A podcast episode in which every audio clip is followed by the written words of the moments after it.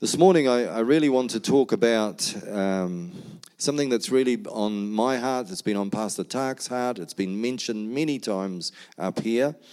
And uh, we all understand goals in team sports, often going, you, know, getting a ball from one end of the paddock down to the other, or, you know, getting a ball into a net somewhere along the line. And uh, whether it's a, a team that we support or we take our own children, we all understand that. We understand that there's usually an opposition. There's a, there's a team trying to stop us from getting that goal or getting that ball in the net. And we know that skills will differ as well, uh, depending on age or experience. So just give me a wave this morning if you've ever played any sport. Give me a wave. At school? Anywhere? So most people would be able to say, yes, uh, you know, I've played sport. I understand that. But no matter how skillful players become, they cannot succeed without a game plan, a cohesive set of unwritten rules that team members agree to abide by.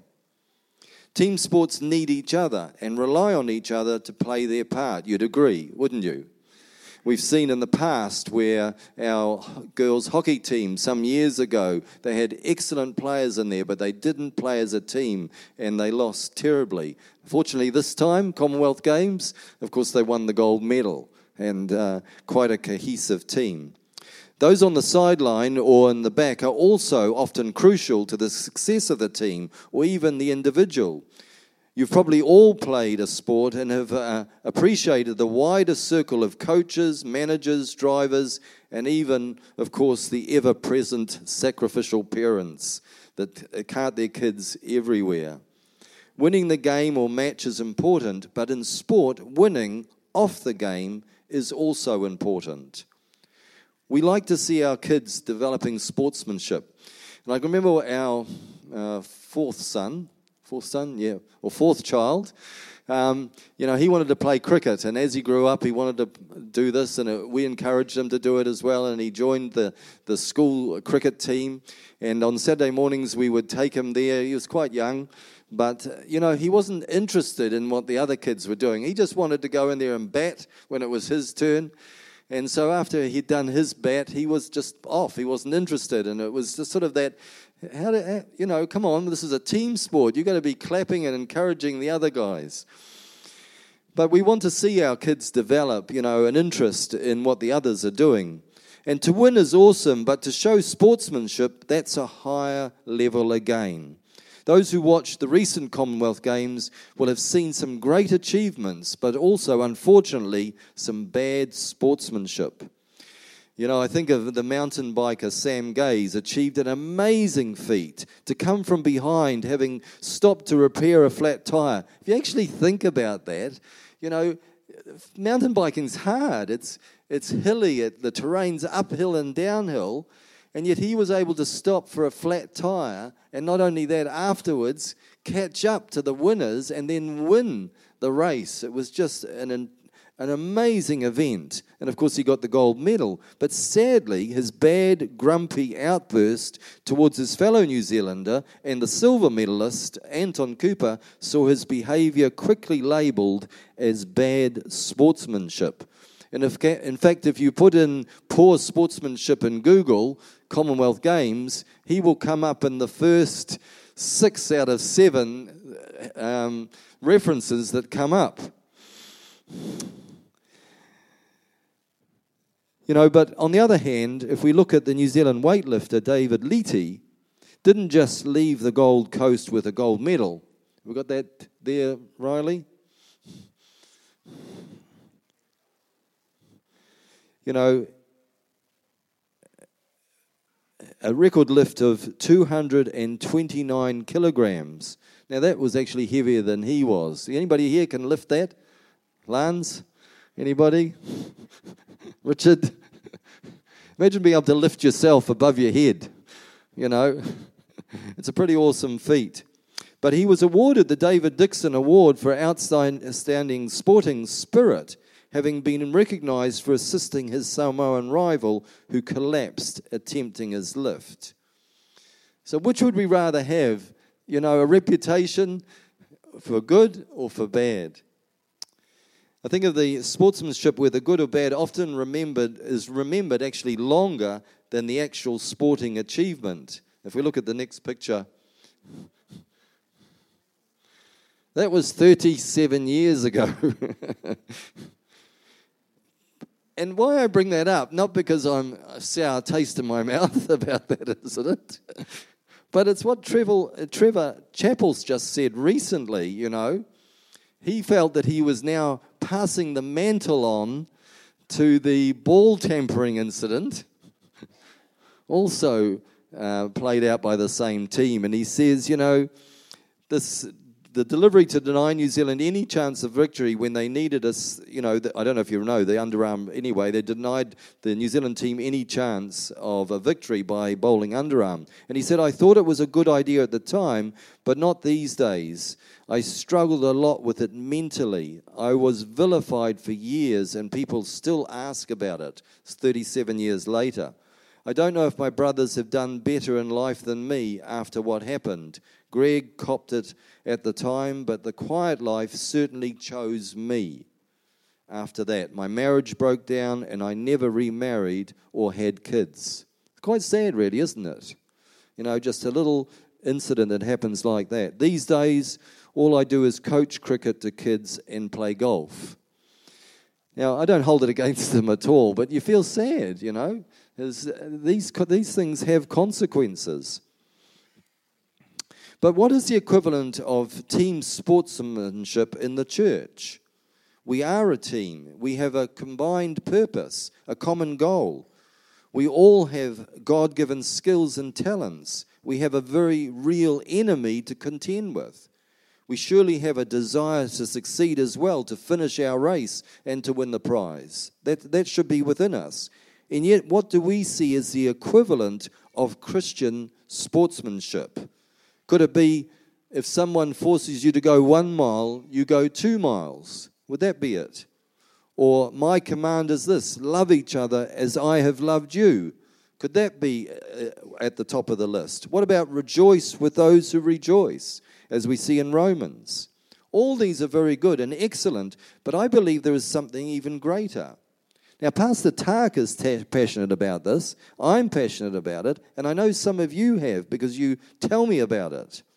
So, if we have a look at the slide here, it's actually unity. And I'm going to go into that with a little more depth to show you why that rates so highly. How good and pleasant it is when God's people live together in unity, for there the Lord bestows or commands the blessing. And so, as a church, we often pray for strong unity, everyone to be a champion of unity, to pray against the enemy that causes disunity, and of course, humility of heart to walk in unity. But why do I rate it so highly? In the upper room, shortly before he was arrested, Jesus prayed this prayer My prayer is not for them alone. We just. Um, Got a little bit slow in that uh, thing there. Now I know some of the, as I've mentioned before. This is sometimes this is the only Bible you get. You don't get a chance to read it during the week, so we give it to you on Sunday. So I encourage you to, to go through this with me. My prayer is not for them alone. I pray also for those who will believe in me through their message, and all of them may be one. Father, just as you in me and I in you. May they also be in us, so that the world may believe that you have sent me. I have given them the glory that you gave me, that they may be one as we are one. I and them, and you and me, so that they may be brought to complete unity. Then the world will know that you sent me, and I have loved them, even as you have loved me. It's a very high calling if you really think about it. It's one thing to be a Christian, there's another thing to be one as Christ and God are one. God's high calling to the church is unity. Those that believe would not only become a unified body of believers, but also one with the Father. Now, really, if you think about that, how amazing is that? Since coming to the north, I think I've heard the desire for unity more than anything else. The churches need to be in unity, more combined meetings, more combined youth, more combined prayer meetings. And I agree, some of this is good. And I'm not against meeting together, but I'm also very mindful of what God has called us, this campus, to do. We, you and me, have been given a mandate, a commission, and a task to complete. You probably don't need reminding, but we have been called to be what? An apostolic influence, as we see up here, an arrow of truth, winning souls, in other words, making disciples, igniting God's fire and power here in New Zealand, and for some of you, out into the nations. That's what the mandate on this church is. And that's why this message is so important. When people suggest this or that, I ask myself, will this help us to get closer to the try line or take us closer to the sideline? Is it part of God's plan for us? Because we need to be united to reach our goal. Now, you can see this now. We are a team. This campus is a team. We're a, we're a, a part of a body, a greater body. There's the Church of Jesus Christ, isn't there? Which is the whole body. All the churches is the Church of Jesus Christ. But this campus has a mandate. Our mandate is different, let's say, from the Salvation Army. Our mandate is different from the Baptist Church. You know, our, our mandate is different from the Seventh day Adventist Church, but we have a mandate. You know, you can't help but be challenged by speakers at the New Zealand and Beyond conference. And it was nice to hear those at our Thursday prayer meeting recount uh, different parts that they had picked up from that. But the thing that struck me the most from that conference was the number of agencies Alan Scott's Northern Ireland Church had built partnership with. with. Their church had built partnerships in the community with 140 different agencies. That's just enormous. If I think about how many agencies we are partnering with, that is just absolutely huge.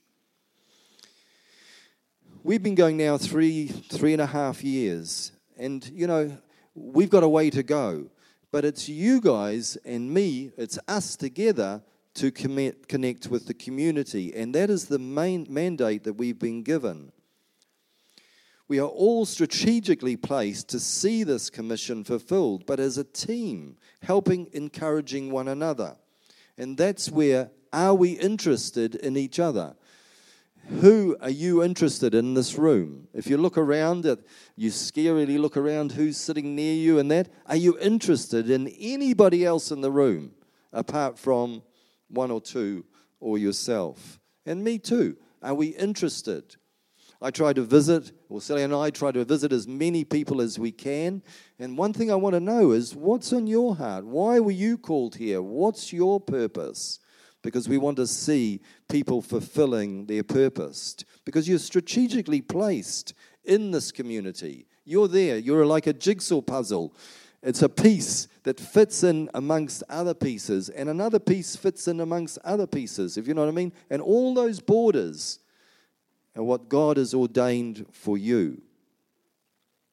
We've got to be careful not to get sidetracked into good ideas that are not God ideas, and worse, sidetracked into doing anything because we don't realize we are part of a team. You know, we don't want to just be doing nothing. One of the sternest telling offs is found in Matthew, and I thought it'd be just good to remind us of this. Jesus began to show his disciples that he must go to Jerusalem and suffer many things from the elders and chief priests and scribes, and be killed and be raised on the third day. But Peter took him aside and began to rebuke him, saying, Far be it from you, Lord, this shall not happen to you. But he, Jesus, turned and said to Peter, Get behind me, Satan. You're an offense to me, and you are not mindful of the things of God, but the things of men. Then Jesus said to his disciples, If anyone desires to come after me, let him deny himself and take up his cross and follow me. You see, we have to be mindful of what God is asking us to do. And we need to be about our Father's business. I received this message on uh, Messenger from a lady who was in the conference. And she said, Hi, Pastor Paul, how's your week after conference? I've had a great few days, have street witnessed and harvest one soul, deliverance and healing of abandonment, all on the side of the road next to the library. The next day, I had deliverance and healing prayer, person slain in the spirit, delivered of anxiety, healing prayer, word of knowledge for three people. It was awesome. Prayed for Buddhist. He felt heat on fingers as I prayed for ADHD. And then shared with atheists, invited to church, revival outside the walls, and ministry to individuals. All glory to God. Now, is that a picture of your day? Is that a picture of your week? Here's a, here's a mum who goes to the conference, gets fired up, and she says, I've got a message. I need to get out there. And those are just, you know, four, five, six, seven, eight people she's just had contact with. That's us. That's the challenge. And it challenges me. I want to celebrate achievements and successes. And in the coming weeks, I would love to celebrate more testimonies to spur us on. So please let me know. Please message me. Please tell me what is happening out there, what you are doing out there. Some might say, hang on a minute, we're supposed to be humble. And in a sense, we do, humble of heart. The Bible would be pretty thin if all the exploits, victories, successes of ordinary men and women and boys and girls were left out, wouldn't it? It's full of successes, it's full of exploits. God put them in the Bible to encourage us, to spur us on to great deeds and win. As it says in Daniel, the people who know their God shall be strong and carry out great exploits. Also in Revelation, we read, They triumphed over him, the devil, by the blood of the Lamb and by the word of their, that's yours and my, testimony. They, you and me, did not love their lives so much as to shrink from death. In other words, we need to get the testimonies out of what the church is doing and what Kaitaia campus is doing. I am happy to read them out. I'm happy, probably for some of you, to share them, but we need the enemy to know that it's the word of our testimony and the blood of Jesus that is putting him on notice. Jesus, Jesus told us, people, do not light a lamp and put it under a bowl. Instead, they put it on a stand, and it gives light to everyone in the house. In the same way, let your light shine before men, that they may see your good deeds and praise your Father in heaven. There's a point where our good deeds need to be out there, all right? Because it points a pathway to Jesus Christ. As mentioned earlier, we've been praying for an increased unity in the church, everyone to be a champion of unity, praying against the work of the enemy, and of course, humility of heart. Because greater unity brings greater blessing. In fact, unity is the core value of the Trinity the Father, the Son, and the Holy Spirit. They encourage each other, they support each other. You know, you never hear about, you know, that they had an argument, they had a, a bit of a blue, you know. That Jesus and, the, and his father had a row, and, you know, Jesus went off and hid in a cave or something like that or down to his man cave. We just don't even think it is possible. But God wants us to be in unity with him and of the same mind. In the letter to the Ephesians, Paul encourages us to do the same. He says, Be kind and compassionate with one another, forgiving each other, just as Christ, God, forgave you. Be imitators of God. Therefore, as dearly loved children and live a life of love, just as Christ loved us and gave himself up for us as a fragrant offering and sacrifice to God. And then in 1 Corinthians, but God has put the body together, giving greater honor to the parts that lacked it, so that there should be no division in the body, but that its parts should have equal concern for each other. If one part suffers, every part suffers with it. If one part is honored, every part rejoices with it. Now, we need that, but if you're not interested in anybody else, you never have to bring that into play. If you don't sort of care about anybody else in the body, well, you could say, yeah, we got unity in the body, but I'm not really interested about everybody. But we should be interested in one another. And there's two levels. One, we want somebody else to succeed, so we encourage them. Two, somebody might be in a hole. And if we don't ask or we're not interested,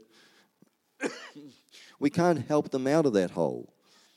So we need to be interested in each other and we need to be unified. And I think most people think that's what unity is about. Yeah, we're unified, we get on, all right? But are we effective? That's the other area. If we look at this uh, next picture, now you can picture yourself in that.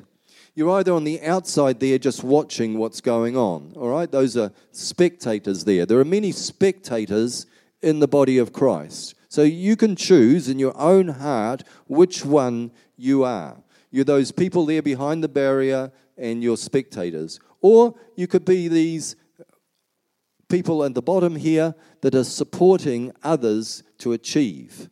Now, most of you would prefer, you know, probably to be down in the blue uniform, but there are our young people should be flying high. Don't you agree? But how do they fly high?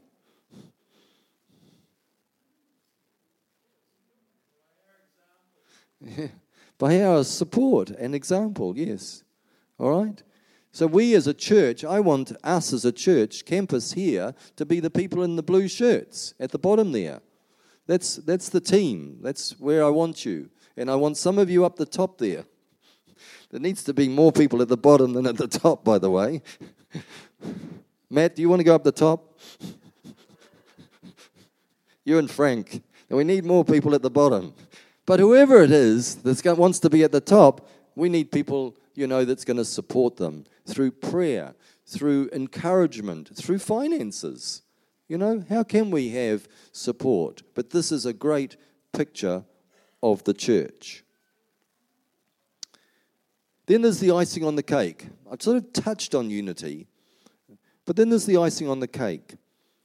King David in Psalm 133, and you've heard it before, how good and pleasant is it when God's people Live together in unity. It is like precious oil poured on the head, running down on the beard, running down on Aaron's beard, down on the collar of his robe. It is as if the dew of Hermon were falling on Mount Zion, for there the Lord bestows his blessing, even life forevermore. I'm going to have to have a drink.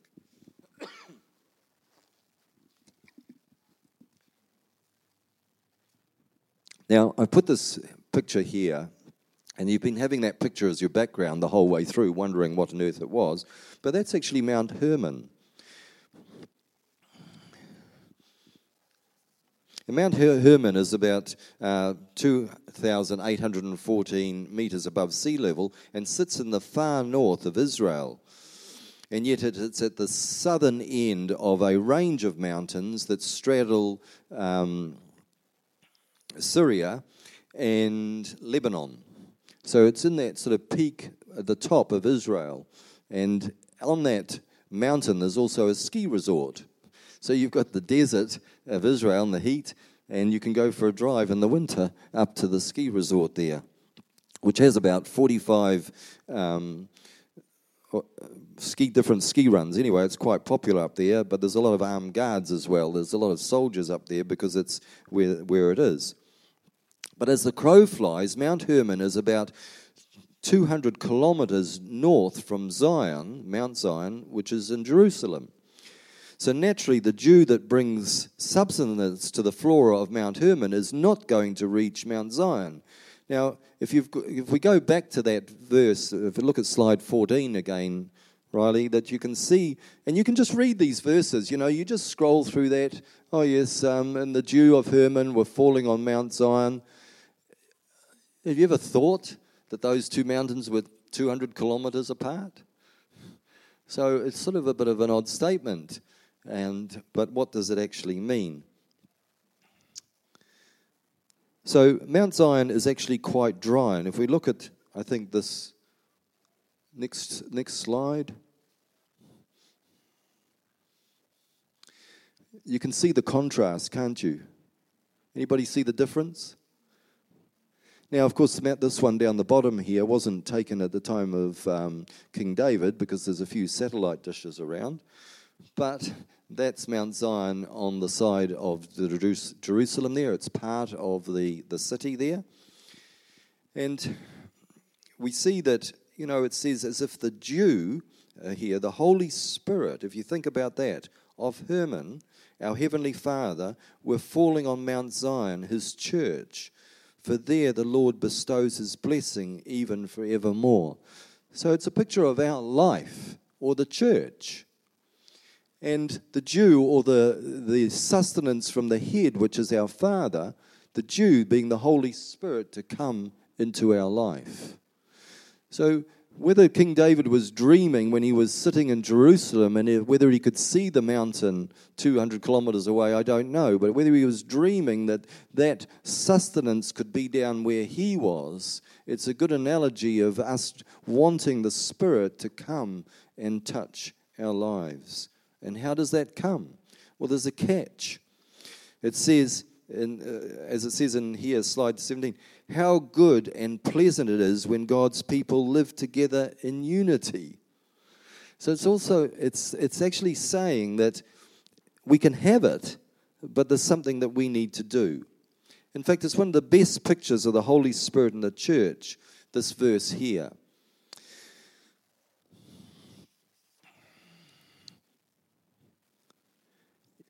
You know, but when we're, what do we want to be unified about? That's the thing because unity precedes the blessing. So, in other words, we need to be in unity as a campus. We need to be as unity for actually to receive the blessing. When we come to worship this morning, you know, I just, there was an expectancy about it. In fact, the Spirit was here before you even arrived as they were worshiping, you know, and I was, I was expectant. But then, if you imagine that we're all worshiping, but where, where were our minds? How many of you, your mind was somewhere else? How many, you know, you were looking at somebody else, or you were watching what somebody else was doing, or you were, your mind was on breakfast or lunch or fishing or something else?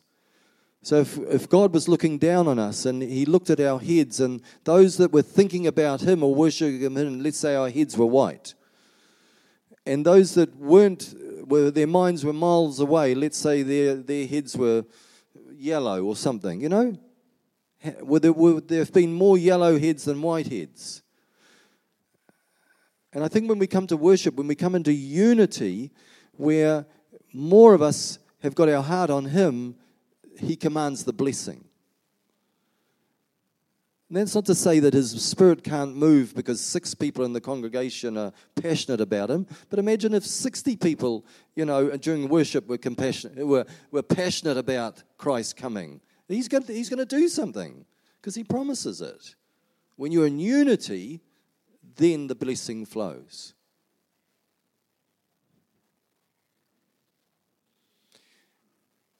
Promise after promise, and we've got to get this, there's a part for us to play first. We could go through hundreds of these. You know, draw near to me. He says, draw near to me, and then what? I will draw near to you. He says, Give, you give, and then I will give unto you. Honor your parents, and then it shall go well with you and you live a long life. In other words, he's wanting us to do stuff. And I, I tried to think of something where he does it first. I thought of, you know, he died on the cross first. But then he says, No, no, I died on the cross, but you've got to believe. You, those who believe in me shall then have eternal life. If you know what I mean? So there's a part for us to play. So unity is something that we should hunger after. It's something that we want. It's something that we're, we should be precious about. You know, shh, shh, we're going to be worshiping. Come on, we've got to be there at 10 o'clock. You know, we need to be there when the bell goes. We want to be in unity. We want to have that presence come. we want those miracles. We want, we want something, don't you? Or is it just me? Is it just me? I pray when I'm there. I don't know what you're praying, but I'm praying that God will touch His people. I'm not even praying that He'll touch me. I don't know what you're praying. Heal me, whatever, restore me, fill my pocket up. I don't know what you're praying, but I'm praying that He'll touch you guys. But half of you aren't even here yet. You're walking past the door. You know what I mean? We need to be here. And I'm not growling at you, or maybe I am. But I want to be in unity. Why am I praying for unity when nobody else wants to be in unity? But if we get it, if we, if we see it, then we receive the blessing. Then the dew that falls on Mount Hermon will fall in Zion. And I think it's a bit dry in Zion at the moment. It's a picture of the church. I think it's a bit dry. Not just our church, other churches. I think it's a bit dry. But there's something we can be. We can be one in worship. I look forward to, to if you've read the Old Testament, I'm, I'm getting sidetracked here, but if you read the Old Testament and you think about the tent where Moses and Joshua used to go into, and they had different coverings over it, and they had seal skins and things like that. So you can picture it. They're going to meet with God. And, and they've got all this stuff on there, possibly to keep the noise out, I don't know, but they've got all these coverings. And can you imagine just pulling that back and going in to the presence of God? It's, it's, a, it's a great place to go. And that's what it should be like on Sunday mornings. We're looking forward to getting into the presence of God. And when we come out, our faces are glowing. You know? When I look, stand up here and see your faces glowing because you've been in the presence of God. And you're going to take that out into the community. I want that. Does anybody else want that?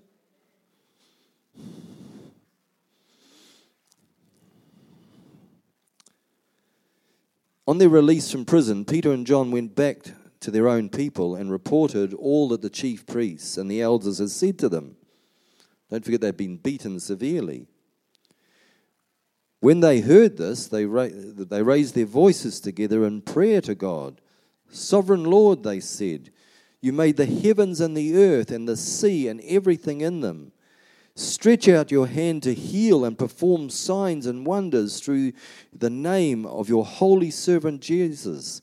After they prayed, the place where they were meeting was shaken, and they were all filled with the Holy Spirit and spoke the word of God boldly all the believers were one in heart and mind.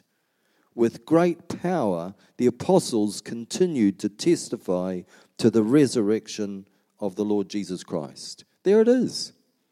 There it is. One heart, one mind. I reckon the heart part is the easiest bit the mind is the difficult part. You've got to rein in the mind. I think we all would want to see what the, uh, what the apostles were seeing, what the disciples were seeing. We would all want to see that. Our heart would want to see that. But what was our mind doing? Where was our mind? One heart, one mind. We as a church need to pray. Lord, help me. Help us to be in unity catch for us the foxes, the little foxes that ruin the vineyards, our vineyards that are in bloom. You know, we need to catch those and we need to chuck them out. We need to pray that we will be a champion, a winner for unity.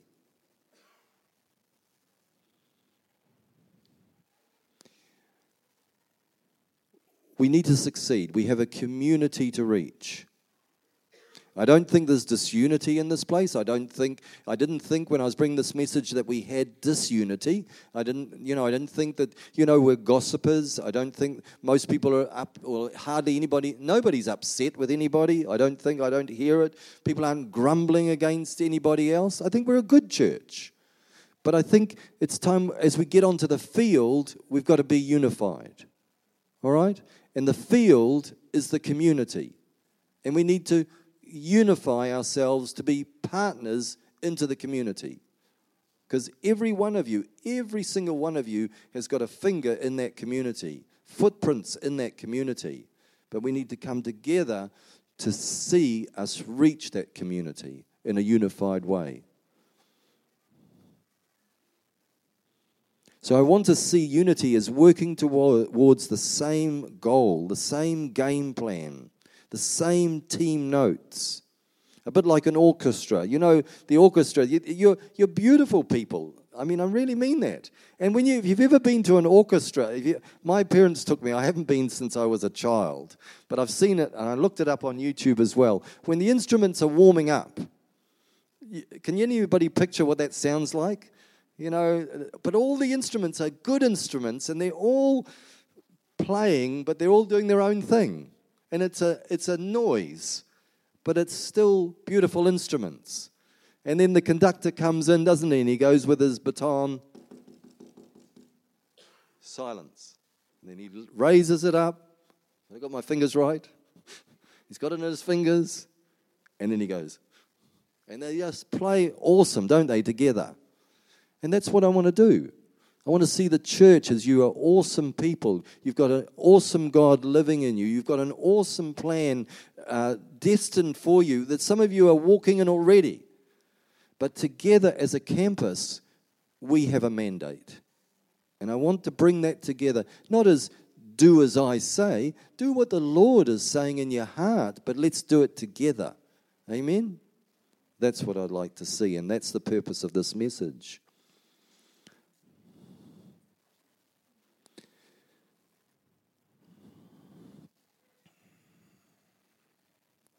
I'd like the musicians to come up, please.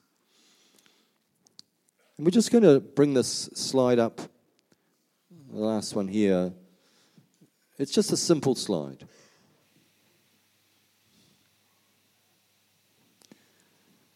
We need to be one with the Lord.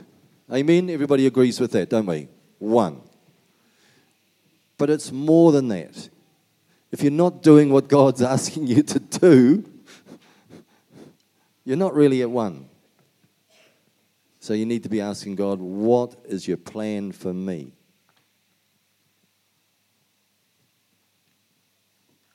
We need to be one as a church.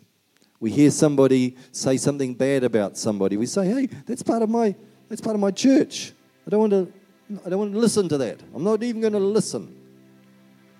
We need to stick up for each other. Not that we're not doing that. I don't hear bad things. But we need to be champions for unity. This is, this is your team. If that's what you want to be part of, this is your team.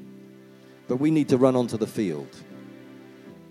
We need to be on the game. We need to be hitting for the try line. And of course, then the icing, as I said on the cake, is the blessing that God brings His Spirit into us into our meetings, into our prayer meetings, into our worship, into everything that we do, that anointing, that, that dew of Hermon that can just fall on us at any time. I hunger for that. I hunger for that as a church because I want you to experience it. I'm telling the I'm telling Emma all the time, take us in. Take us in. I'm, I'm hungry for that. I can do it in my living room. I can do it in my bedroom. Some of you can probably do it as well. You can enter into His presence. His presence is here now. But where's your mind? Where's your heart? Do you hunger after it because you want the person beside you to have it? Or do you hunger after it because you want you to have it? It needs to be both. You want the person behind you to have it. You want the person in front of you to have it. I'm happy if it starts at the back, at Dion. I'm happy if it starts with you, mate, and that comes to the front. Our young people. But it, we've got a hunger for it.